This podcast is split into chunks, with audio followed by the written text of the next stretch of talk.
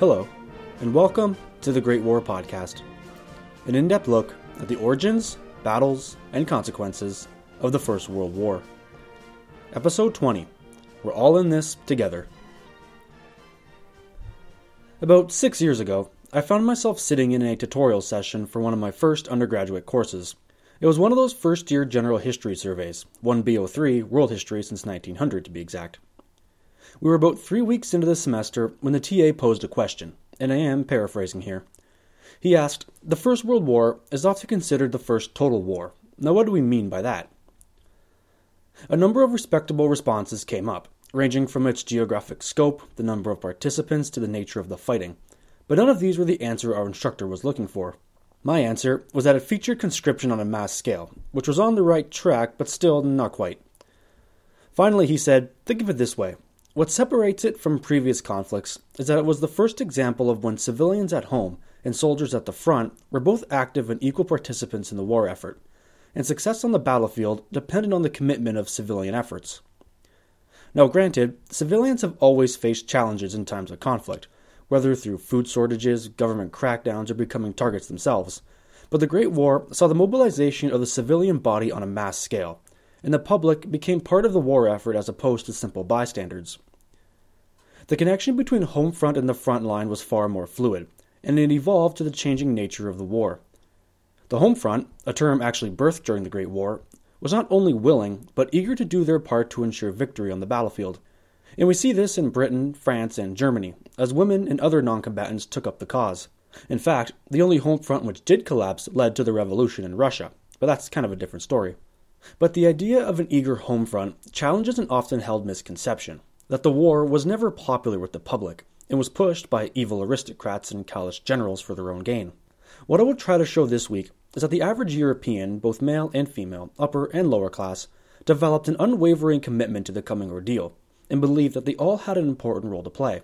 A shell produced by female laborers in 1916 and fired at the Somme shows us just how closely connected the two had become and how one was dependent on the other.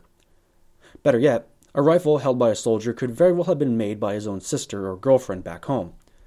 Put simply, this shows us that the home front had come to accept the war, and as long as they were willing to shoulder the increasing casualty lists, it ensured the fighting would continue. So, how do we account for this phenomena? We should begin by challenging another misconception that in August 1914, Europe cheered for joy when news that the war had finally come. Everyone has seen the photographs of the cheering crowds assembled in the capital cities, but the notion that everyone erupted into jingoistic euphoria has come under considerable attack in recent scholarship. The problem with this view, as Jeffrey Verhey writes in his study, The Spirit of 1914 Militarism, Myth, and Mobilization in Germany, is that with hindsight, we have taken it at face value and have used the images of the cheering crowds as a blanket picture to what was felt at the time.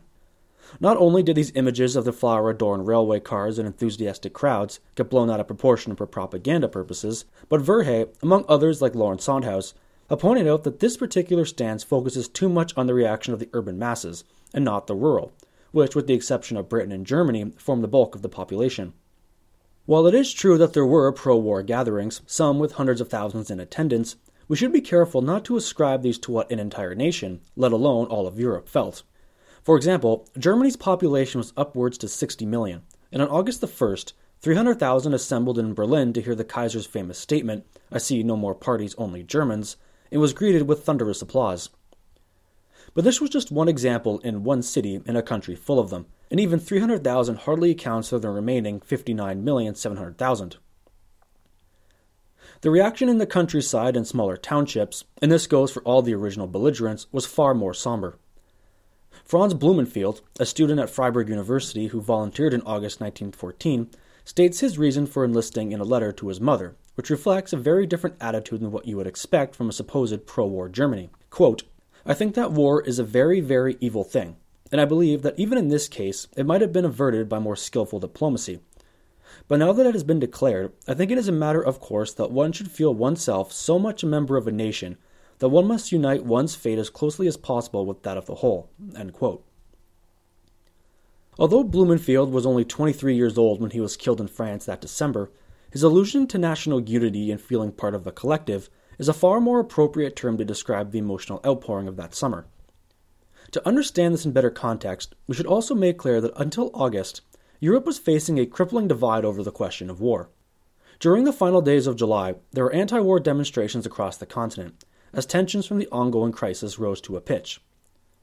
Most of these demonstrations were organized by women's groups and socialists, who felt that war would only serve to re solidify the aristocracy's hold on the status quo. In France, Jean Jaurès, a leading socialist and arguably the most famous pre war pacifist, ruthlessly criticized the alliance system, arguing that it would drag France into Armageddon, and urged workers and unions to strike and delay orders for mobilization. Jaurès was one of the few Europeans, like Polish banker J.S. Bloch, who predicted that the next war would bring unimaginable horrors and slaughter, and were powerful voices against the tide. Socialists, by and large, formed the bulk of the anti war factions, and whether they could be brought to support their governments was the overarching question throughout the summer. What is most interesting is that it was Germany, the site of the largest pre war rallies, which remained firmly divided until August. There, the German Social Democratic Party, the SPD, were the most powerful party in the country, holding a third of the overall seats in the Reichstag. Germany, of course, was the birthplace of Marx, and based on its large industrial sectors, socialism enjoyed considerable more support than its neighboring countries. For the Kaiser, the SPD was the proverbial bull in the china shop, and needed their support in order to pass through legislation allowing for the issuing of war credits, which are basically the same as war bonds, where people lend money to the government to be paid back with interest later. But as July drew to a close, the SPD had refused to support Wilhelm on the war credit debate, and publicly denounced the alliance with Austria Hungary, arguing their junior partners were risking a European war to settle their own beef with Serbia. On July the 28th, the day Austria Hungary declared war on Serbia, the Social Democrats organized anti war demonstrations in Berlin, with over 100,000 in attendance. These were followed by similar protests involving some 750,000 in total over the next few days. One of the most prominent and radical anti war activists was Rosa Luxemburg, a Russian born German who, like Jaurès, argued that war and militarism were the tools of the social elites to keep the working classes in check. In front of a crowd in 1913, she shouted that if the Kaiser wanted them to lift weapons of murder against their French brethren, then they had a national duty to publicly denounce him and organize strikes in response. What would bring German socialists and the SPD to support the Kaiser seems almost odd considering how events would play out just three years later. When news arrived that Russia had mobilized, the Social Democrats rallied to the Kaiser, and on August the 1st, the day of Russian mobilization, voted 78 to 14 in favor of war credits. Now, the reason for this change of heart had less to do with any love for the Kaiser, but everything to do with the fact that the Tsarist regime was a ferocious opponent of organized socialism, and you will recall, had responded with deadly force when the 1905 uprisings had taken place. So when the Kaiser stood on the balcony of his palace and made his statement of no parties, only Germans, this is what he was referring to, as for the first time since Bismarck's day, political unification had been achieved, which made August 1914 arguably the most popular month of Wilhelm's reign. So, in this sense, national harmony was felt throughout Europe that summer, but that should not be juxtaposed with war enthusiasm, because they are not the same thing. There were many in Europe who greeted the war enthusiastically. The sheer number of volunteers, especially in Britain, tell us that story. But the myth that Europeans cheered the outbreak of the war has collapsed in recent years. A lot of the sources we use to build that myth came from post war memoirs, like David Lloyd George, who wrote of cheering crowds in London. But it should be noted that many of these recollections were published so wartime leaders could justify their decisions, at a time when people were asking how the diplomatic system collapsed so spectacularly. Conrad von Hötzendorf, Sir Edward Grey, and Ferdinand Foch all spoke of similar feelings of war euphoria. But again, each were eager to clear their name from any wrongdoing. So it is more correct to argue that the nations of Europe were united in nationalistic, not militaristic pride. As we talked about in our second episode on the July crisis, divisions in Britain were put aside over Belgian neutrality. In France, opposition parties embraced and pledged a union sacrée, sacred union, to support Poincaré's government. But in the French case, unification was much easier to come by, since it was clear that this was a defensive war, and Germany was the clear aggressor. But of course, getting popular and political support is one thing, having to hold on to it is an entirely different issue. As men were recalled or volunteered, governments called on non combatants to fill the vacant roles. This started in France almost immediately, as 2.9 million out of a working male population of 12.6 million were mobilized in the first five months alone. As part of the Union Sacrée, women were called upon to take over the fields and agriculture, and by all accounts they did so eagerly. Although it should be noted that this was done so men could be freed from military duties. Similar things happened in Germany as well. The Federation of German Women's Association, the BDF, established in 1909, encouraged women to pick up vacant labor and fill the gaps while the men were in uniform. The leader of the BDF, Gertrude Bäumer, proclaimed in 1914, quote, The German army cannot be equipped, clothed, fed, transported, nursed, and bonded together without the contribution of German industry. And that industry is unthinkable without the work of women. Now, the roles of women in the war effort is probably the most famous image from the home front. Whether it was in the fields, hospitals, or later munitions factories in 1916, women did begin to take on jobs which had previously been restricted to men. But this was a fairly slow process which primarily manifested itself in Britain. Even with the Union Sacrée in France, Poincaré attempted to demobilize men from the army and use colonials from the empire to fill labor demands. And getting urban French women to fill vacant occupations was a tough sell since separation allowances in France were initially quite generous. But what often gets lost in the shuffle is that women played an active role beyond the factories or fields. In August, thousands of women volunteered for nursing duties or began grassroots projects to help ease the pressure. In the United States, Red Cross nurses marched to show they were ready for the call if President Wilson decided to get involved, while Caroline Spurgeon, the first female professor of literature at the University of London, emphasized that it was not the British Army or Navy that was endangered, but our lives, liberties, institutions, and even civilization. This war will require sacrifices from everyone, whether they're at the front or hundreds of kilometers away. In the first five months, these sacrifices came in a variety of forms. In Germany, bread rationing was introduced in January 1915, as the Royal Navy blockade and Russian victory in Galicia cut off the largest supplier of grain for both Germany and Austria Hungary. An episode followed where pig farmers could no longer afford to feed their stock high quality grain and brought their hogs to market, which resulted in an oversaturation of the meat market. The head of the newly created War Raw Materials Office, Walter Rathenau, imposed slaughter restrictions, but when rumors spread that farmers had resorted to replacing grain with potatoes, the panic of a potato shortage soon gripped Germany, and some 9 million pigs and cows, nearly 40% of the national stock, were put to death in the infamous pig slaughter of 1915.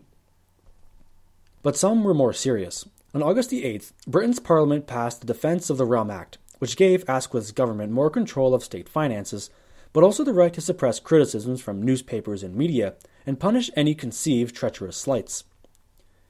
The French Union Sacrée had similar characteristics, as Ferdinand Foch declared martial law and was given heightened political power. As the war dragged on, the Defence of the Realm Act, or DORA for short, would undergo numerous changes as necessities demanded most significantly the introduction of conscription, but also the internment without trial of suspected German sympathizers.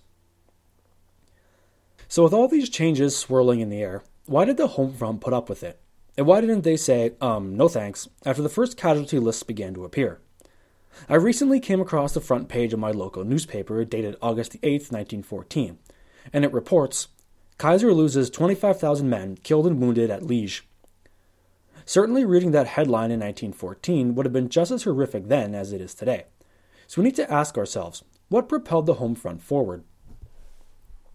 The problem facing governments was how to keep the public on board, because as demands increased, governments relied more heavily on the home fronts.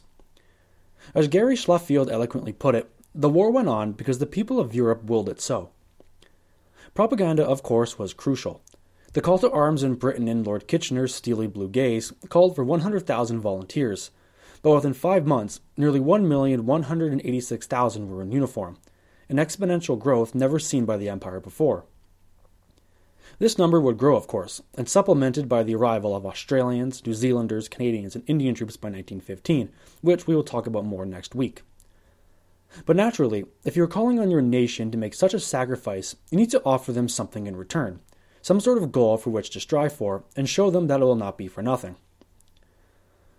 The most telling example of this came in September 1914, when the German Chancellor Bethmann Hollweg announced the German War Aim, usually referred to as the September Program. Bethmann Hollweg had become Chancellor back in 1909, after Bernhard von Bülow resigned the post following a kerfuffle with a British newspaper, after an article attributed to the Kaiser appeared in the Daily Telegraph which featured some unflattering language about the English. Hollweg, by my sources, never warmed to the idea of a war, and although he had been the guy who approved the blank check to Austria Hungary, expressed doubts over their allies' chosen direction. Now, historians have grappled over the significance of the September program. What it laid out was what Germany planned to do after they had won the war. This included control over Russian Poland and the economic domination of France and Belgium, essentially turning them into German satellites. It also called for the seizing of their African colonies, which would have put Germany in a direct competition with Britain.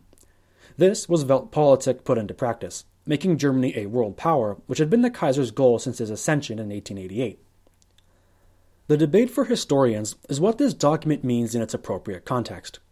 Some argue, like Fritz Fischer did, that it was a clear indicator of Germany's war guilt, while others believe it reflects an ominously reluctant Germany, and by making their war aims public, alludes to a government who expected a longer war and was giving their public a sort of endgame to stay in sight of. Both are compelling arguments, but what the program did do was provide the Allies a clear villain and propaganda goldmine. Here was the Chancellor's own words, spelling out his plans for a German dominated continent. This gave the Entente powers a measuring stick of what they stood to lose if Germany won the war. The evil Hun wants to control all of Europe. Are you going to help stop that? Considering the nationalist euphoria in August, that is a very persuasive argument, and it goes a long way in explaining why the home front stuck by, even as more was demanded and the slaughter intensified. So, in order to wrap this all up, we should pull back and give a summary for what all this means. It is fair to argue that civilian populations gave their governments an unwavering level of support, which ensured the fighting could continue. We see this even as it became more brutal.